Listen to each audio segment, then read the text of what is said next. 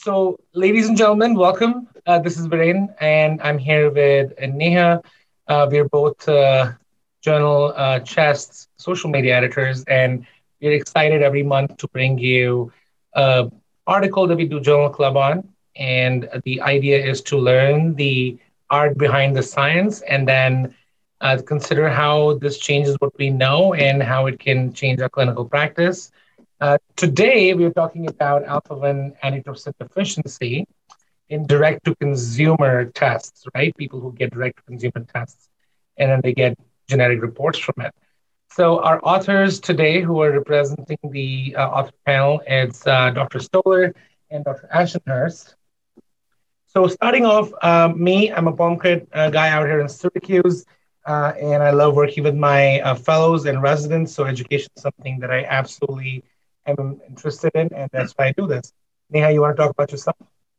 Sure. I'm an assistant professor of neurology neurosurgery, neurointensivist at Mount Sinai, New York. I'm a health services researcher and just about scratching the surface of implementation science. Happy to be here. Awesome. And both of us do not have any uh, conflicts. Uh, so we're going to introduce our authors and then our content liaison, Dr. Mannino. So, Dr. Ashenhurst, do you want to introduce yourself and um, tell us about your conflict. Sure. Uh, James Ashenhurst uh, here in sunny San Francisco. It's a beautiful day today, although chilly. Uh, my background is actually in, uh, I have a PhD in neuroscience, where I mostly studied um, addiction and, and behavior neuroscience. Uh, and then after a postdoc, I started work at 23andMe about um, five years ago, where I'm a scientist who leads uh, the development of many of the direct to consumer reports, one of which is the subject of today's talk. Um, and I am an employee and shareholder of 23andMe. So that's my disclosure of conflicts there. Um, I'm very excited to share and talk more about this article. Awesome. Dr. Stoller? Well, good, good afternoon, everyone. Uh, my name is Jamie Stoller. I'm a pulmonary critical care doc at the Cleveland Clinic, and I serve as professor and chair of our Education Institute as well. I've had a longstanding interest in alpha 1 antitrypsin deficiency, serve on the board of directors of the Alpha 1 Foundation, uh, and have had a long-standing interest in Alpha One, going back to being the co co uh, principal investigator of the NHLBI registry, uh, which goes back now many years. Um, and I have a number of conflicts with regard to Alpha One, um, including having been uh, having served as a paid consultant at 23andMe on this particular uh, on this particular body of work. So I'm delighted to be with you today, and hand it back to you, Vera, please. Awesome. Thank you for doing that. Dr. Mannino, uh, you want to tell us a little bit about yourself? Yes, uh, my name is Dave Mannino. I'm a pulmonary physician. I'm a uh, professor at the University of Kentucky, although I, I work part time now. I'm also the uh, medical director of the COPD uh, Foundation. I was uh, on the editorial board that that accepted this paper in the chest, and and and also like Dr. Stoller, I've uh, although I'm not currently serving on the uh, the Alpha One board for you know, for years, I I've had a long-standing interest in Alpha One and uh, trypsin deficiency, and actually chaired their uh, medical and scientific advisory committee for years. So continue to uh, be interested in this area. Perfect. So now we have Alpha One powerhouses, and there's some learning to do. All right, so let's get started. Dr. Ashenhurst, um, starting with you. So, how's the landscape, right, of the diagnosis of alpha 1 antitrypsin deficiency? How is it evolving with the advent of direct consumer testing? I think actually that might be a better question for Dr. Stoller to answer because he's more on the front lines in the clinic. I uh, like volleys off the bat. Let's do it. Fair enough. Uh, I'll be happy to accept the serve. Thank you, James. Um, so I, I, think the backdrop here, and and uh, my pulmonary clinician colleagues will certainly recognize this that alpha 1, like many conditions, is heavily under recognized. Uh, we know this from a variety of studies, not this particular study, but going back to the 80s in Sweden when uh, Sveger and colleagues did population based screening with 200,000 200, newborns tested and found 127 individuals, as I recall, who were ZZ deficient. Uh, and yet, when, when we look in every country in terms of the prevalence of diagnosed patients, it's far less than the estimated population prevalence. In the United States, it's estimated that of the 100,000 estimated Americans who have alpha 1 antitrypsin deficiency, fewer than 10 to 15,000, 10 to 15% are recognized. So there's a large burden of unrecognized disease.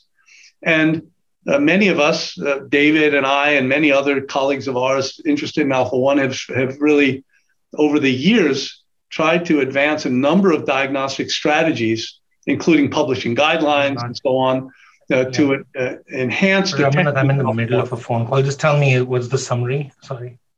And so this particular study emerged out of, again, tremendous interest in identifying an unrecognized population with alpha 1, namely through direct to consumer testing. So it's one of a series of strategies and a diagnostic armamentarium, and, and as we'll discuss, an important one. I'll stop there. As Viren is taking another call right now, we'll we'll take um, we'll just extend uh, what you said, Dr. Stoller, about this gap in in diagnosis and this unrecognized need. So, in this study, as you were designing the study, what were you anticipating that you're going to find? How much of that gap will direct to consumer testing be able to bridge? It was it was very much an unknown um, because we knew that quite likely um, some people would arrive at the, at the DTC product knowing that they had these risk alleles and already having a diagnosis, but being something that is under recognized, um, there, there, probably were going to be plenty of people who had uh, pulmonary challenges, had COPD or other kinds of things like that, uh, and a physician maybe they, they didn't have known family history or something like that. So it would be a surprise for them to learn about their genotype and their uh, corresponding risk through the test. So we really, really wanted to see how many people um, potentially newly uh, came to understand this genetic risk, and then what did they do with this information? How many of them um, went on to share this this information with a, an appropriate physician, and then actually receive a diagnosis and start treatment or care, or any kind of intervention they need? And also, would this initiate any kind of like uh, cascade screening in their family? Would would they tell family members, and would family members also get tested as a result? So that really was um, among our main kind of goals of understanding the impact of releasing this direct to consumer p- report um, to millions of people who've taken the test. You know, I, I, might annotate that as well. I completely agree with James. There were really five goals. One is to try to characterize the prevalence of alpha 1 in this population, arguably the largest single sample ever described, uh, you know, almost 200,000 individuals, number one. Number two, uh, albeit self reported, what are the, clinical features of these individuals? Number three, what was the diagnostic delay interval? We'll talk about that later, but how much time transpired between their self reported first symptom and their first recognition of alpha 1? There's a robust literature uh, on this that antedates this study. Uh, and the question is, what are the findings here? And then the fourth and fifth, as James has so nicely stated, what are the what are the managerial implications? What are the what are the behavioral implications of, of, of learning that you have a genetic risk factor for a condition, for COPD and, and for liver disease, if you're a ZZ? And what are the reporting behaviors? Do you tell your doctor? Do you tell your family member? Uh, and again, albeit self reported, these were things that have been relatively poorly understood in the literature and this study provided just an amazing opportunity to at least get, uh, as my mentor Alvin Feinstein would have said, to light a candle in the dark. Maybe not to illuminate the issue definitively, but certainly to light a candle in the dark on these issues. Yeah. Perfect. So, with that, let's segue into this. So, you guys talked about the priorities of the study. So, how did you recruit participants into the study? Number one, and who did you guys exclude? Um, and then how are you left with your final sample? Absolutely. Uh, so, if people are, might not be familiar, that um, 23andMe also has a very large research platform. We have um, the world's largest database of genetic and phenotypic information. And most of what we do is run GWAS and do analyses like that. So, this was kind of a unique project in, in that we're looking at kind of what people are doing with the information. Uh, but within the DTC product experience itself, you can opt in to participate in research, and about 80% of people do. And then there's like a little research tab on the website that you can click on. It's kind of a nearly infinite series of surveys or individual questions that people can answer if they'd like. Then all that all gets aggregated and um, can be used for various kinds of research. So this study specifically, um, we developed a survey um, to try and capture what we were interested in understanding and it was placed in the research tab so that people could just happen upon it. But we also wanted to uh, enrich our sample with people who had an existing diagnosis of AATD. So if on another survey they had said that yes, they have a history of that, um, they got up targeted so they would be more likely to see it. Uh, and also people who had uh, S or Z alleles, uh, they were also up targeted, so we can enrich the sample with that. Um, and then this was also one instance where uh, we used uh, genotype driven recruitment, where people who had not chosen to receive the health information through the product, but did opt in to um, receiving invitations to participate in research studies that might be relevant to them based on undisclosed genetic information, we also reached out to them as well to give them uh, the opportunity to participate. And they were offered um, an upgrade to the full health service if they wanted that too, as part of compensation for participation. Um, so it was in the research stream for almost three years collecting data. And then we finally got to a sample that seemed we had enough uh, cases uh, to do dig it, dig it, to dig into the data. and so in the second bubble, you see there uh, how many people actually uh, did participate in these different recruitment groups. And then finally, exclusions. Um, we did exclude people who were younger than 18 or who had reported that they were older than 99.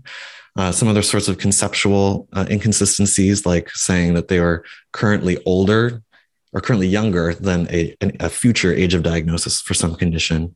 Um, the typical kind of outlier kinds of exclusions, uh, like people one uh, people who saying they had over 20 family members tested for AATD, just seems kind of unreasonable. Um, so yeah, kind of conceptual things. And then that we arrived at that final sample of nearly 200,000. Dr. Mannino, now that you know um, or you've heard, do you, you know, as the content expert here, do you think this enriched sample potentially you would keep in mind for any reason as we go through the findings of the study, or any comments on the enrichment? Well, yeah, I, I, I had a couple of comments, and, and of course, I, I and, um, and and understanding that you know the purpose behind uh, this study, I, I, I, I thought this was a reasonable uh, you know, way to get people in. Although one of the you know, as an epidemiologist, I always hate excluding anybody. Uh, so it's so it's always uh, you know I, would much rather like flag a person and then sort of at least you know ha- you have that data. But a, a, question I had for James was uh, and, and as you know, as, uh, as Jamie had mentioned, a, study in Sweden that sort of looked at a bunch of newborns was able to get an estimate of prevalence of, uh, of, of, ZZ and, and MZ people in the population.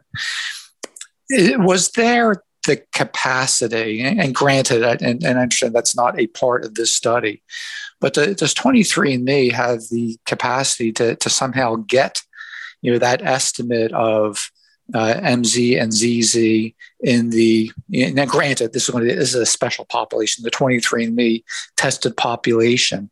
You know is that something that is you know could be doable without jumping through a bunch of regulatory hoops uh, uh, with um, you know with the idea of, somehow replicating what was done in Sweden yeah, because it, you know, and, and, to me that that would be fascinating. Although I'm not even sure it's you know it, it's doable. So we um, so we do have the genotype information for the entire um, population.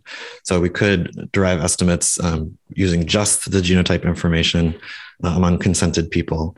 Um, and we do have uh, a poster that we previously published that is referenced within the paper itself, which gives a more closer, unbiased estimate of the prevalence of the different genotypes within the population. Um, and, and what was that estimate? I have to look at it again. It's. Do you recall? Uh, not offhand. Uh, I can I can address though the question, David. Th- this is clearly an enriched population. So right. when one looks at the Sveger study that you're alluding to, 200,000. Then there was another study in this country, uh, 108,000 newborns in Oregon. The prevalence estimates of ZZ type alpha one in the Swedish study was one in 1,600, which is 0.02 percent, and in the American study it was about one in 5,000. So we commonly split the difference and, and imagine that the prevalence of alpha 1 is about 1 in 3,500. There are supportive estimates of those data as well.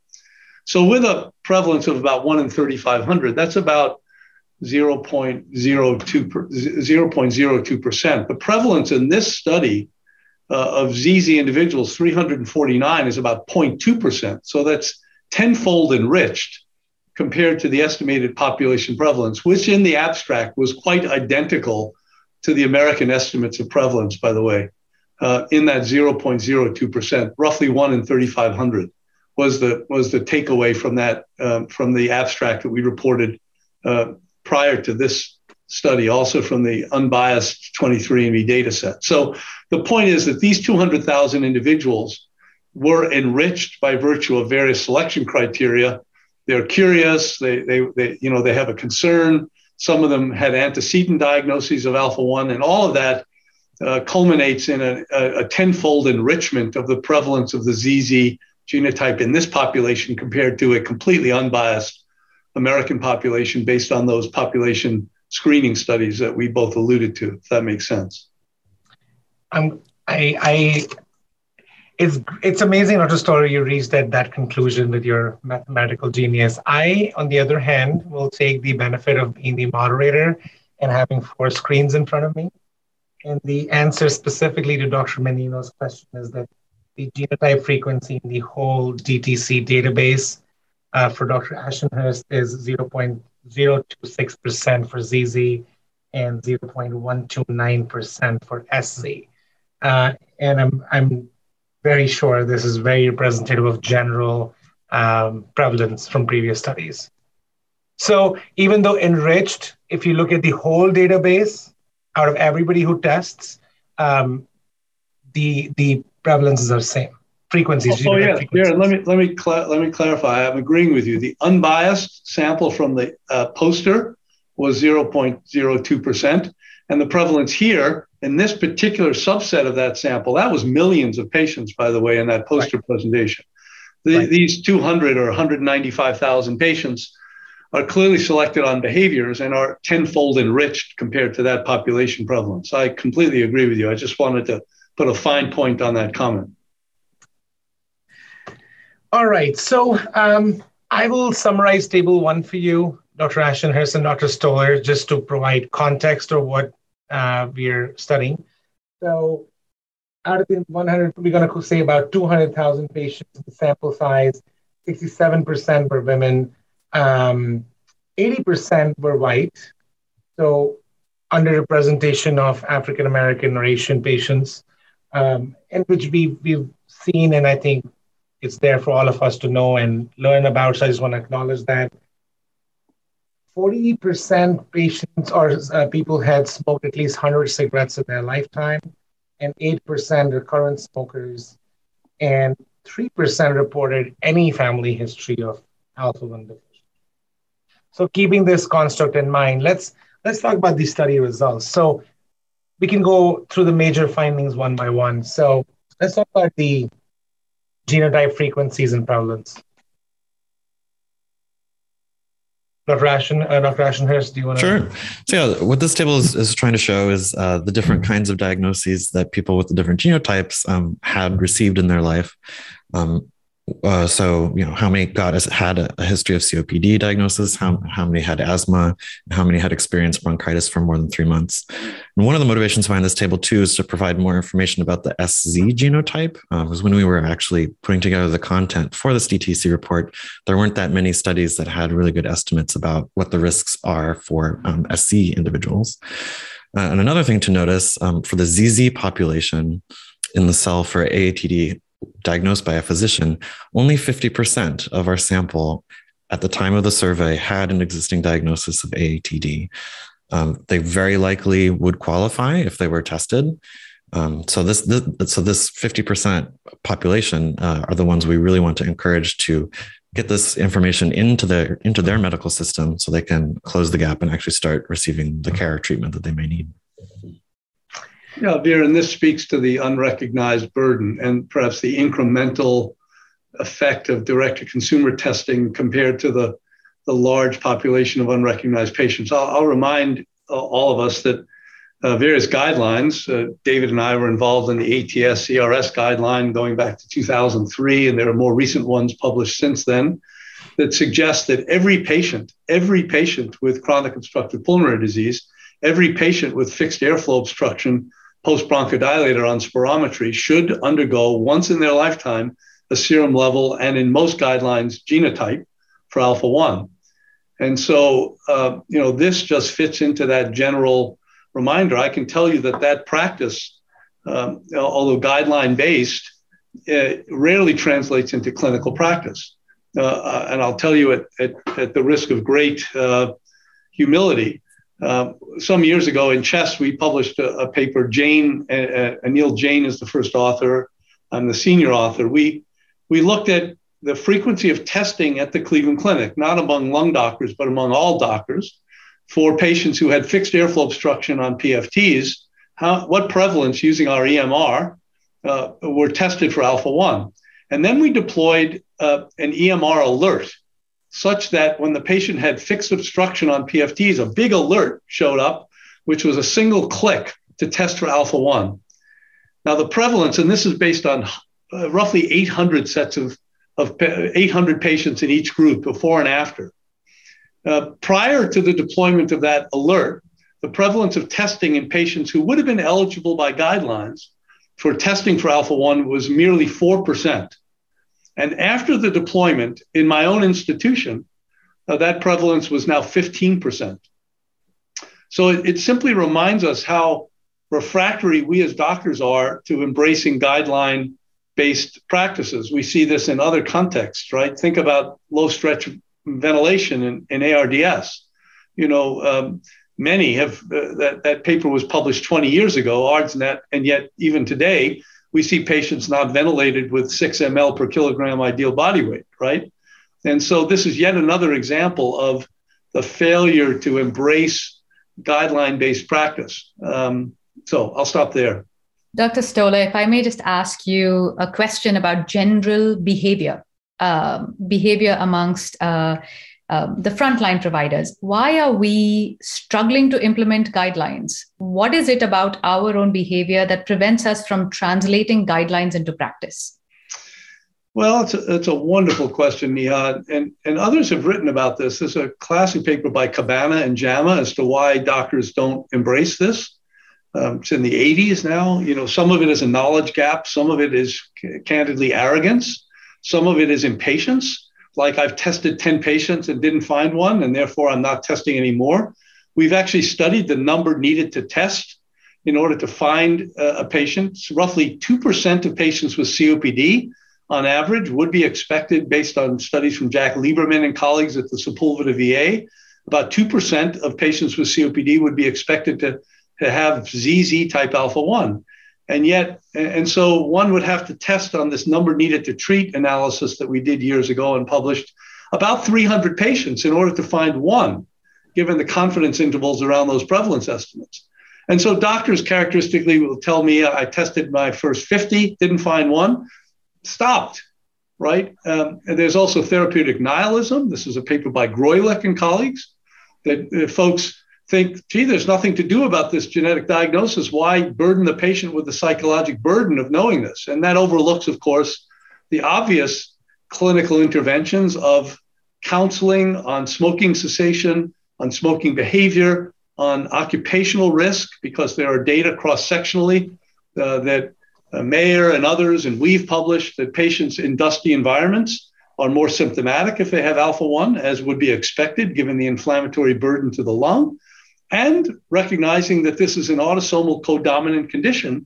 So you're not only treating the patient in front of you, but conceivably his or her parents, siblings, and children who are at risk. So uh, there is a, a strong impetus to, to make a diagnosis, notwithstanding the fact that there is currently available therapy. And even more excitingly, uh, therapeutic interventions on the horizon that will change the landscape uh, for treatment of this condition. So there are imperatives to make the diagnosis, and yet we we somehow don't. And, and, these diagnostic delay intervals, which is a metric of that, the duration of time between first symptom and first diagnosis, is persistently high. In this study, on average, it was about uh, well, you can you can see it was about 10 years. Uh, but in earlier studies, uh, that number going back to the earliest study, one that we published in 95, was anywhere between five and eight years. And those numbers persist to this day. Uh, five to eight years is the patient journey between first symptom and first diagnosis of alpha 1, which bespeaks, which is a clarion call to the pulmonary community to have heightened sensitivity to this diagnosis. I'll stop there. No, that, that's good, Dr. Because I was about to segue into the findings on diagnostic delay intervals.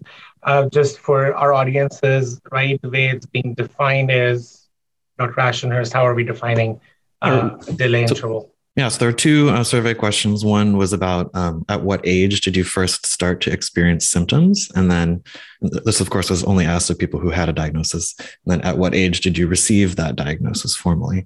So we could take the difference between those two and get the number. Uh, there are people who um, are detected as having ATD or having genetic risk prior to the onset of any symptoms, maybe because uh, there's known family histories. They actually did receive screening. And in that case, uh, their delay was scored as zero. Fair enough. So I think a few things to highlight in this table. One was the difference in the delay. If, if you already had a diagnosis prior from a physician uh, versus you did not. So yeah. So yeah, the two columns we're seeing here, uh, it, there's the group who arrived at the uh, direct-to-consumer product knowing they had a diagnosis of AATD, uh, and then the column on the right uh, as the individuals who most likely learned for the first time that they carried these risk alleles, uh, took that information to a physician and received the diagnosis. So we wanted to understand, um, you know, as we can see, the, the age of first symptoms is actually a, a statistically equivalent between the two groups. But uh, for the group that was only recognized after the DTC product, um, there's actually quite a bit longer diagnostic delay. So I think it was, it ends up being like 22 years. So for these individuals, it was a very, very long journey um, between first ex- experiencing some symptoms and then finally understanding the cause.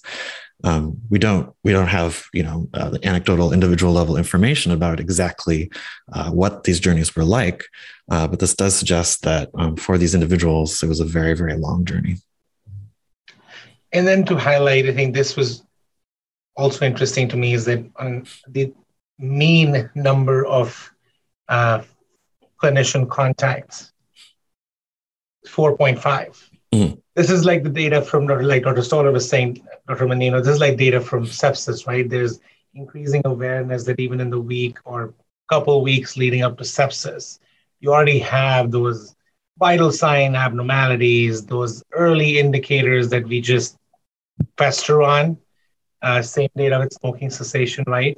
So there's always an opportunity. This is in line with what you were mentioning about the guideline uh, based screening offerings, right? So clearly there's opportunity, and this, I think, adds to your point. What do you think, Dr. Mannino? Oh, yeah, yeah, absolutely. I think that's that's one of the frustrations, and this isn't. Um, and, and, there have been other studies out there that have shown similar, you know, you know things, you know, multiple asthma diagnoses and and and and the like before the and then and person may have asthma in addition to having alpha one deficiency and and uh, obstruction related to that. So. Um, uh, but but I think you know some sometimes you know clinicians may stop looking or may not um, uh, you consider what else could potentially be going on, or may may simply not be familiar, you know, for all the reasons that Dr. Stoller had mentioned.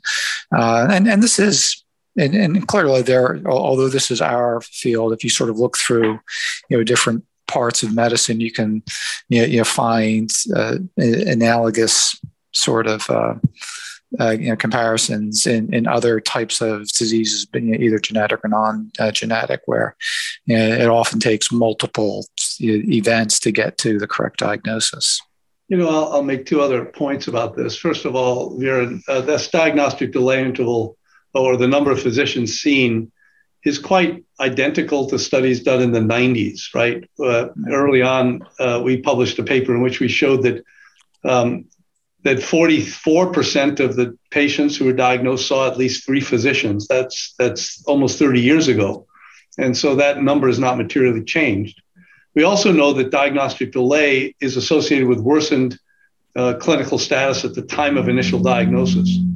A paper that my colleague Vic Tejwani and I published, in which the the relationship between diagnostic delay and CAT score, SGRQ, and a trend towards worsened FEV1 with greater diagnostic delay. And the last point to Neha's excellent point about why doctors don't um, aren't better at this. Some people that are better at this than doctors are actually allied health providers. Respiratory therapists, for example, are better. And, and for example, when we empower respiratory therapists at the point of care testing in the PFT lab, and they're empowered to bring to the patient's opportunity um, a chance to be tested for alpha 1, they, they actually find these patients. We, again, published studies. Uh, we've also just recently published a, a study in which we used MyChart, which is the patient facing portal in Epic, in which when a, when a doctor prescribes a LAMA LABA, which is uniquely indicated for COPD, the patient gets a reminder that they could be tested uh, at home confidentially through the Alpha 1 Foundation for Alpha 1. And in such a study, um, just recently published, uh, that was the highest prevalence of finding heterozygotes of any strategy ever reported. Um, almost 15% of those individuals were heterozygotes.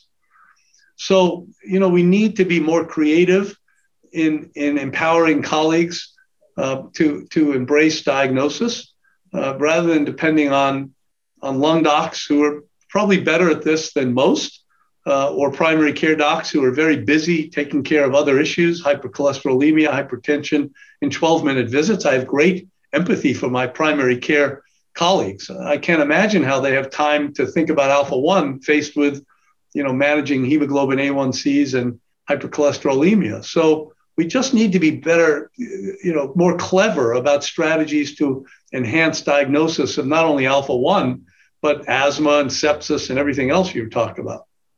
Such an excellent point about leveraging that team to ensure, particularly when we have diagnostic uncertainties or our clinical tools are not astute at picking up certain diagnoses, using the entire village that's supporting that patient and his family, including the patient and the family, in really helping us reach the diagnosis earlier so we can really bridge that, that gap in, um, in these diagnostic delays, particularly for a disease process that has therapies on the horizon, that has ways of risk factor modification, behavioral modifications, and implications for the entire family. Excellent points, Dr. Stoller.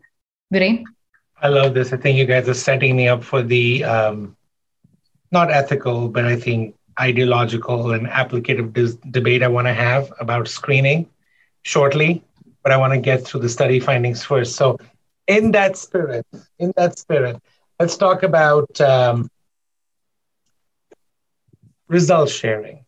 Right? Uh, I don't know if anybody else there has done one of these tests. I haven't, but a lot of my friends have, and I know the results come, and there's a bunch of stuff on there. Right? You may know about, you may not know about it. Now, what do you do?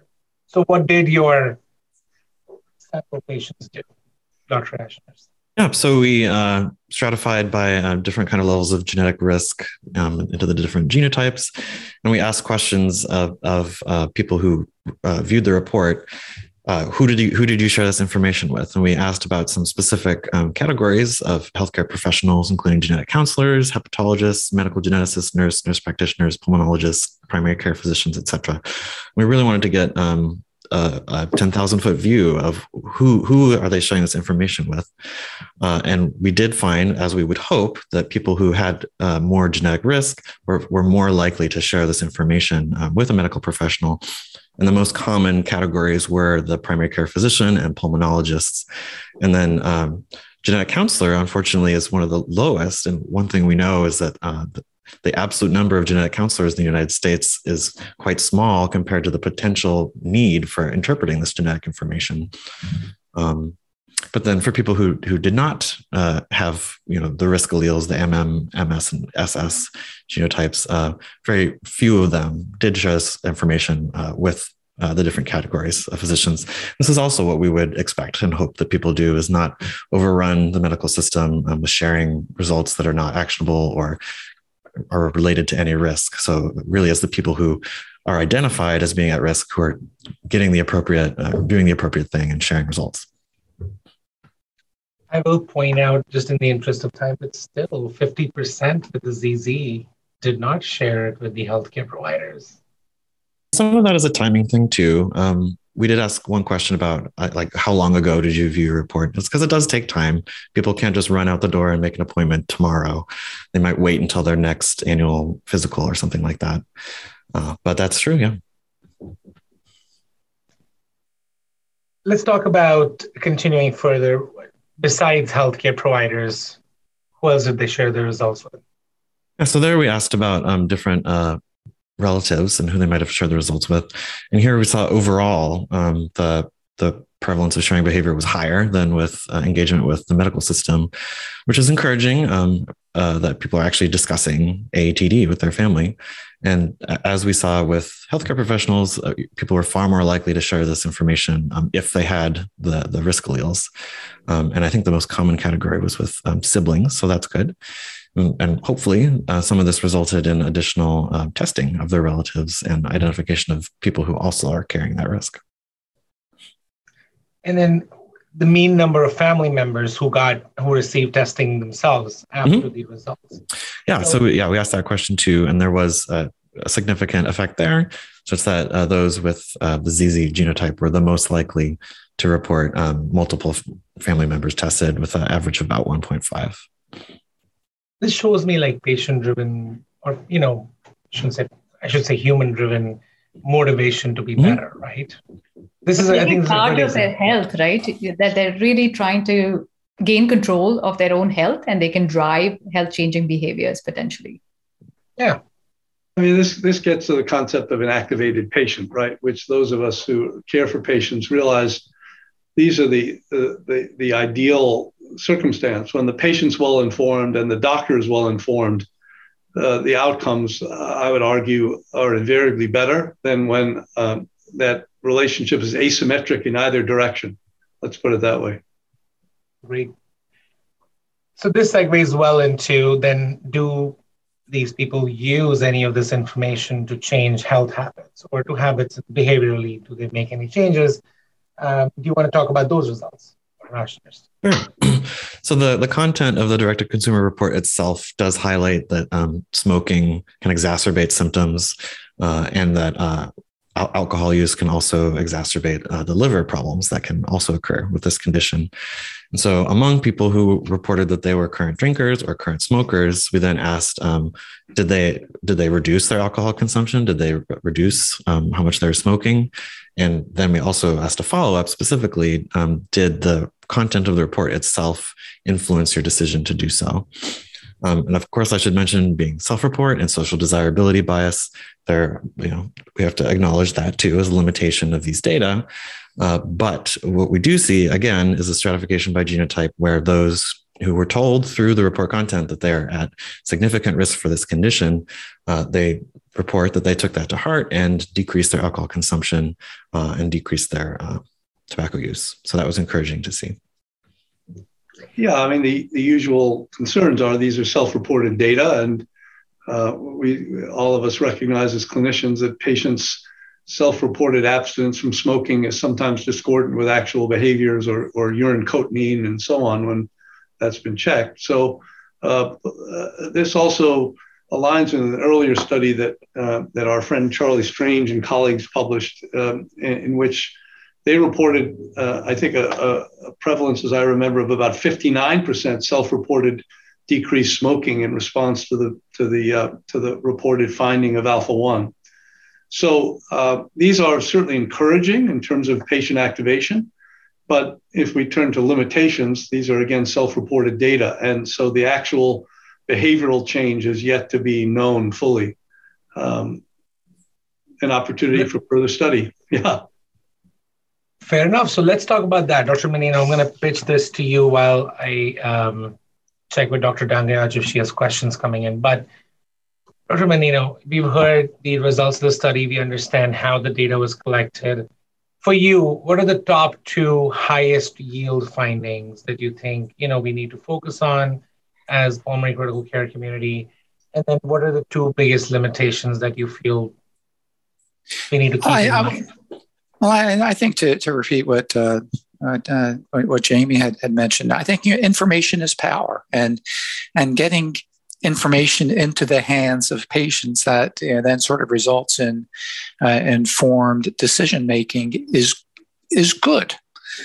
You know, the flip side of that is you know, information with um, without the context for the information can sometimes cause anxiety in patients, particularly if they're prone to anxiety. And, and, and, and an analogy I'll, I'll use for that and as I mentioned, I'm medical director of the COPD Foundation. So as part of my activities, I spend a lot of time looking at our social network that has patients who are, you get newly diagnosed with COPD. And, and uh, you know, over the past few months, we've gotten a lot of very scared people coming on uh, saying, I had a CT scan for something else, and it says that I have emphysema on my CAT scan. Uh, I, have stopped smoking, but I'm 42. I have young kids, uh, and I went on the internet and says I'm going to be dead within five years. And and and basically, I spent a lot of time walking people back from the ledge, saying, "Well, you know, you know, I'm glad you stopped smoking. You've done the right thing. You know, the finding of of emphysema on a CAT scan can mean a lot of different things. And mm-hmm. sometimes people have blebs or, or, or, other things. And, and I think this is analogous in that you now have a bit of information in, in, a, in, in a person who is, and I, and I imagine most of the participants in 23andMe, you know, probably represent a, a, you know, may not be representative of the U.S. population in terms of demographics. It's probably going to be, you know, you know, lean towards a more educated, uh, you know, person. I, I would guess, and I may be wrong on that, but that, that's always what I've uh, assumed.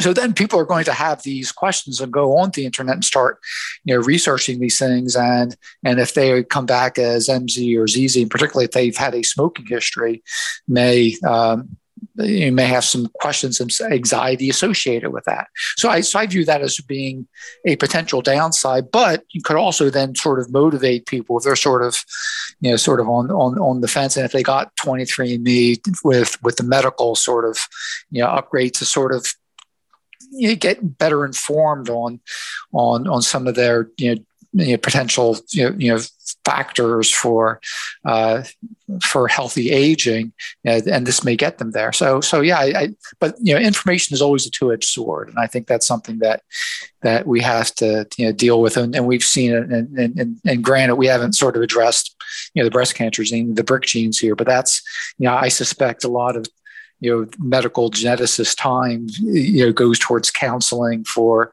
you know for that type of, stuff which, which I, I, know occurs before uh, people get uh, you know tested in a medical setting but in 23andme that may occur in the absence of that. So this helps me set up for a question for i suppose dr stoller right Uh, we, we briefly mentioned this before we got on air, and I do think there's something to be said about having this conversation. But screening tests, right? One of the tenets of screening, the ethical tenets of screening, is that once you go looking for something and you find it, you need to have the ability to address it in a meaningful manner, right? That's all. I feel like that's one thing I remember from my community medicine rotations in India when they were teaching us about screening is good. Go looking. That's great. But then you need to help people with it. You can't just say, okay, here you go. So this worries me a little bit, right? So you have now increased access. We're going to find information, in this case, alpha 1 antitrypsin deficiency. So who handles it? Dr. Stoller, where, what is our, is it going to be primary care? Uh, how do you get access to that? 50% are already not reporting to physician. So what happens with people we find and then they and never come in contact? What do we do? How do we handle this? Well, that's a fabulous question and a key question, Viren, that you point out. Um, and again, this is not a hypothetical. Uh, uh, both David Mannino and I have cited the papers by Sveger in the 80s where they screened 200,000 newborns in Sweden.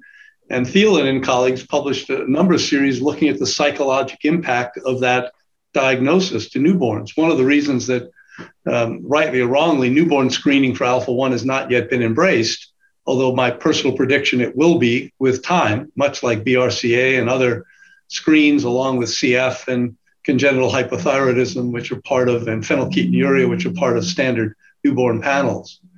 Um, the question is, you know, what is the, the, the power of information? And my dear friend and colleague Sandy Sandhaus had a question in the chat about another unintended consequence, which is you give a patient this information, and then there are potentially perverse clinical decisions that result, like treating patients with augmentation therapy when they uh, don't uh, don't have indications, when they neither have COPD nor have at-risk genotypes, when they're a heterozygote for the S allele or even the Z allele. We know from uh, cross-sectional studies that Z- SZ individuals who don't smoke are probably not at risk, nor are MZ individuals. And Sandy and I wrote a paper in CHEST years ago admonishing our colleagues from, from trying to prescribe very expensive augmentation therapy for patients that don't really uh, qualify for its receipt based on not having risk.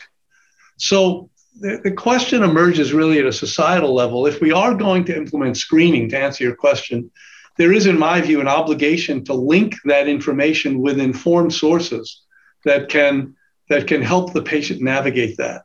And in fairness, 23andMe provides text information that, that is, is carefully vetted and tries to direct people, including linking to resources like the Alpha One Foundation and so on. One could argue that that we need more, more active connectedness between a screening test result and, and educated providers. Could be a genetic counselor, could be a, a well informed primary care doc, uh, certainly could be a lung doc. Uh, but, but even among lung doctors, there's a spectrum of understanding of alpha 1.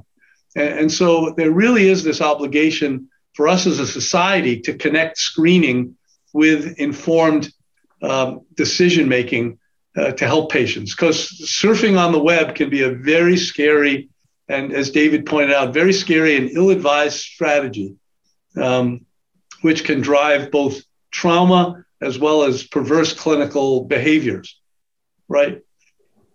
So uh, that's where that issue is from my point of view.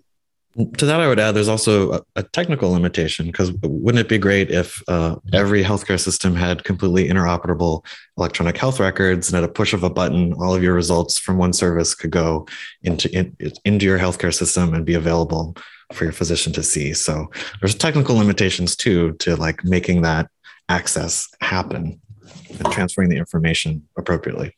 And James, if that wasn't uh, problematic enough, the interoperability of different kinds of electronic health records with wearables, with direct to consumer testing, not making that available within the body of the electronic health record, it's it becomes very very complex. So while we want our patients and uh, their healthcare teams to be well informed, a little bit of information can be a dangerous thing when it's put out of context and when it's fragmented through different you know, to, through direct to consumer testing, not making it to the EHR and different EHRs not talking to each other. So I think uh, this study highlights uh, a very important thing that I that I wonder what uh, all three of you uh, will share with our viewers. What does this mean for direct to consumer testing moving forward? Uh, should should uh, patients and families go ahead and continue the direct to consumer testing, or should there be more thoughtful uh, utilization of direct to consumer testing, and what could that look like for our patients and families at large? We could start with Dr. Mannino. Well, yeah, I think yeah, the toothpaste is out of the uh, holder on this one. It's you know, it's happened. It's out there. Uh, and, and, I think the you know the, you know the question you know it gets back to what Jamie had said. You know what what do we do with it in terms of of um, of, informed of having well informed patients and, and, and ensuring that uh, that the best information for them is out there. So much what I mentioned with the now, you know, you know, everybody gets a CT scan if they go to the ER with chest pain or things, and and there's lots of information that then sort of emanates uh, from that potentially that can uh, you know cause you know, anxiety, you know, additional levels of anxiety in patients if they're already prone to anxiety to begin with. So yeah, I, I think. Um, uh, you know, and, and, this is out there. It's uh, and, and, like other advances in in medical technology, I think we just have to uh, adapt with it. And, and I think we'll see similar things, you know, with the information coming in from wearables that now, you know, gosh, I may have AFib. You know, you know and if, you know, what do you do with that? And uh, in my in my little blood pressure monitor will, will you know you, you say oh your heart might be a little irregular even though I know I don't have AFib but it's and you, and you start getting this sort of plethora of information. And and I think you know what we what we do with it both as clinicians and to, to avoid that information overload you know that we had sort of talked about uh, earlier. I'm not sure that answers the question but you know, it's, you know, it's there and it's just going to be one of the other you know things that we as as clinicians deal with. And to that, I would add, uh, it's it's probably most likely that the the patients that you see that are having some anxiety or misunderstanding, that's the population that is coming to you for right. for more information. All the people who got it, who took the appropriate action, they're not coming into the office. They're doing they're doing what they should be doing. So there is a good chunk of people who are doing that as well. Um, but yeah, I think um, over time, I think uh, the medical community will get used to people having this sort of information. And we do have to remember that in the history of, of um, at home testing, uh, at home pregnancy tests were controversial back in the day. Um, people were worried that women would not be able to handle, handle that information on their own, but obviously they can. So um, I, th- I, think slowly society and the medical practice will change um, so that people will have more integrated care, access to this information as it as the price continues to fall. It just makes sense to have this in your medical file um, in other areas too, like pharmacogenetics and things like that, to really have more personalized medicine and care. So it's really about connecting the dots and uh, and helping helping meet people where they are.